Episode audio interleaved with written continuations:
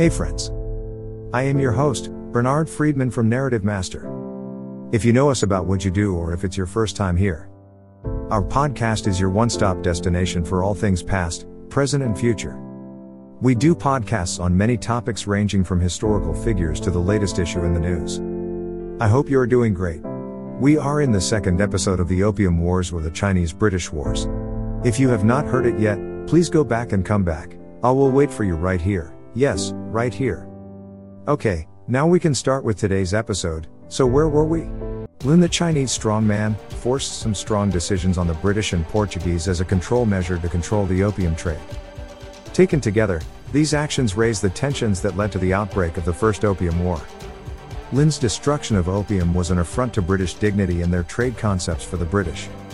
Many British merchants, smugglers, and the British East India Company had argued for years that China was out of touch with civilized nations, which practiced free trade and maintained normal international relations through consular officials and treaties. More to the point, British representatives in Guangzhou requested that merchants turn their opium to Lin, guaranteeing that the British government would compensate them for their losses. The idea was that this would prevent a significant conflict in the short term and keep the merchants and ship captains safe while reopening the extremely profitable China trade in other goods. The huge opium liability.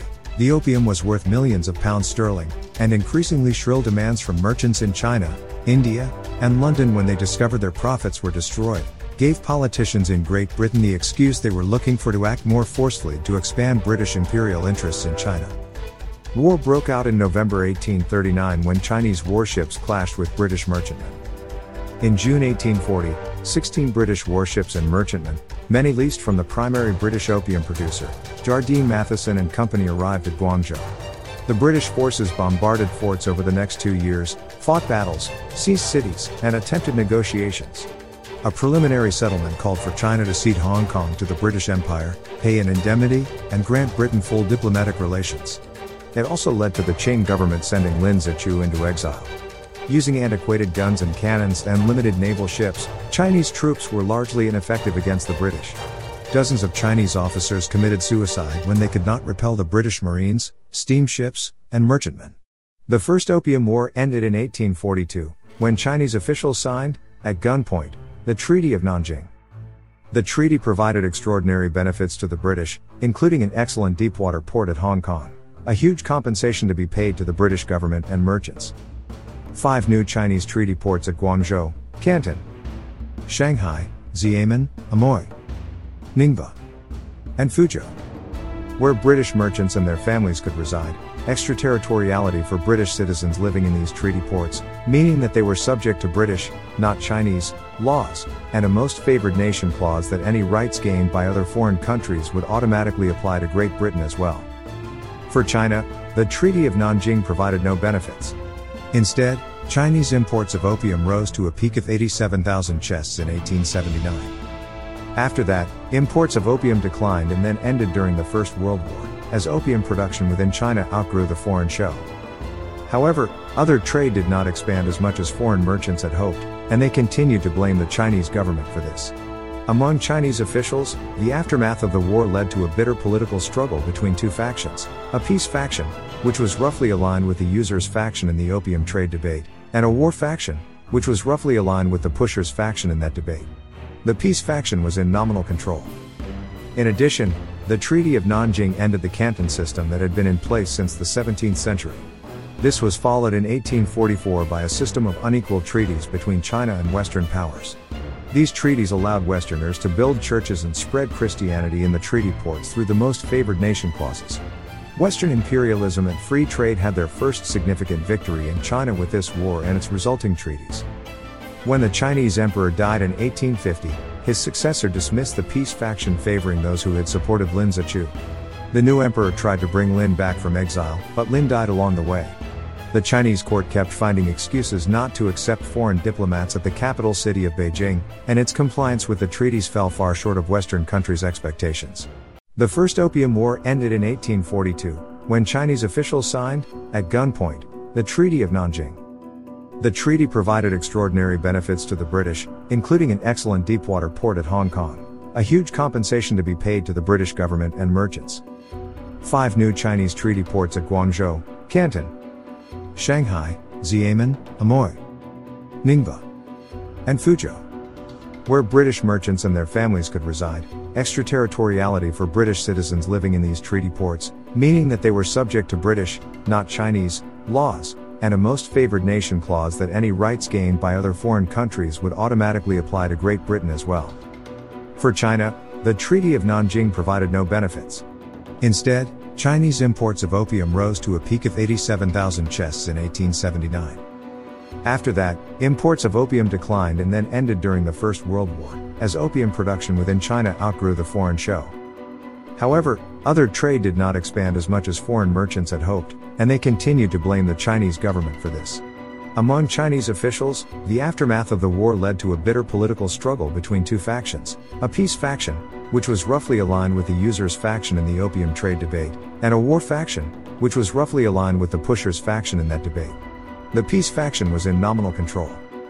In addition, the Treaty of Nanjing ended the Canton system that had been in place since the 17th century. This was followed in 1844 by a system of unequal treaties between China and Western powers. These treaties allowed Westerners to build churches and spread Christianity in the treaty ports through the most favored nation clauses. Western imperialism and free trade had their first significant victory in China with this war and its resulting treaties. When the Chinese emperor died in 1850, his successor dismissed the peace faction favoring those who had supported Lin Zexu. The new emperor tried to bring Lin back from exile, but Lin died along the way. The Chinese court kept finding excuses not to accept foreign diplomats at the capital city of Beijing, and its compliance with the treaties fell far short of Western countries' expectations. Second Opium War, 1856 to 1860. So in the year 1856, a second Opium War broke out. It continued until 1860, when the British and French captured Beijing and forced on China a new round of unequal treaties, indemnities, and the opening of 11 more treaty ports. This also led to increased Christian missionary work and the legalization of the opium trade. Even though new ports were opened to British merchants after the First Opium War, the Chinese dragged their feet on implementing the agreements, and legal trade with China remained limited. British merchants pressed their government to do more, but the government's hands were tied because the Chinese government in the capital city of Beijing restricted who was met with. In October 1856, Chinese authorities arrested the Chinese crew of a ship operated by the British. The British used this as an opportunity to pressure China militarily to open itself up even further to British merchants and trade. Using the execution of a French Christian missionary in China as an excuse, France joined the British in the fight. Joint French British forces captured Guangzhou before moving north to the city of Tianjin. In 1858, the Chinese agreed, on paper, to a series of Western demands contained in documents like the Treaty of Tianjin. But then they refused to ratify the treaties, which led to further hostilities. In 1860, British and French troops landed near Beijing and fought their way into the city. Negotiations quickly broke down, and the British High Commissioner to China ordered the troops to loot and destroy the Imperial Summer Palace, a complex and garden where Qing dynasty emperors had traditionally handled the country's official matters. Shortly after that, the Chinese emperor fled to Manchuria in northeast China. His brother negotiated the Convention of Beijing, which, in addition to ratifying the Treaty of Tianjin, added indemnities and ceded the Kowloon Peninsula to Britain across the strait from Hong Kong. As a result, the war ended with a significantly weakened Qing dynasty, that was now confronted with the need to rethink its relations with the outside world and modernize its military, political, and economic structures. In 1839, the British imposed on China their version of free trade and insisted on the legal right of their citizens, that is, British citizens, to do what they wanted, wherever they wanted. However, Chinese critics point out that while the British made lofty arguments about the principle of free trade and individual rights, they were pushing a product, opium, that was illegal in their own country. There are different viewpoints on the primary underlying factor in Britain's involvement in the Opium Wars. Some in the West claim that the Opium Wars were about upholding the principle of free trade. Others, however, say that Great Britain was acting more to protect its international reputation while facing challenges in other parts of the world, such as the Near East, India, and Latin America. In addition, some American historians have argued that these conflicts were not about opium as Western powers desired to expand commercial relations more broadly and do away with the Canton trading system. Finally, some Western historians say the war was fought at least partly to keep China's balance of trade in a deficit and that opium was an effective way to do that, even though it had very negative impacts on Chinese society. It is essential to point out that not everyone in Britain supported the opium trade in China. Members of the British public and media and the American people and media expressed outrage over their country's support for the opium trade.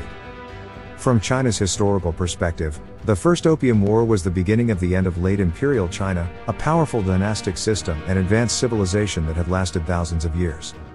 The war was also the first salvo in what is now referred to in China as the Century of Humiliation. This humiliation took many forms.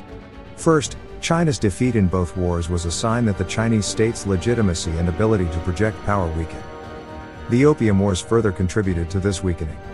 The unequal treaties Western powers imposed on China undermined China's relations with other countries and its tea trade. Moreover, the continuation of the opium trade added to the cost to China in both silver and the severe social consequences of opium addiction. Furthermore, the many rebellions within China after the First Opium War made it increasingly difficult for the Chinese government to pay its tax and massive indemnity obligations. Present day Chinese historians see the Opium Wars as a war of aggression that led to the hard lesson that if you are backward, you will take a beating. These lessons shaped the rationale for the Chinese Revolution against imperialism and feudalism that emerged and then succeeded decades later. So this is it. I hope you like this series. We will come up again with a new topic soon. Keep liking us and supporting us. Don't forget to subscribe on whichever platform you are listening to us. We are now on many music platforms like Spotify, Amazon Music, Gaana, Wynk and also on podcast applications like Apple Podcast, Google Podcast. I hope we have given you enough reasons to keep listening to us. Right. Till then, do take of yourself and your loved ones. For the next time, adios, goodbye, namaste and salam.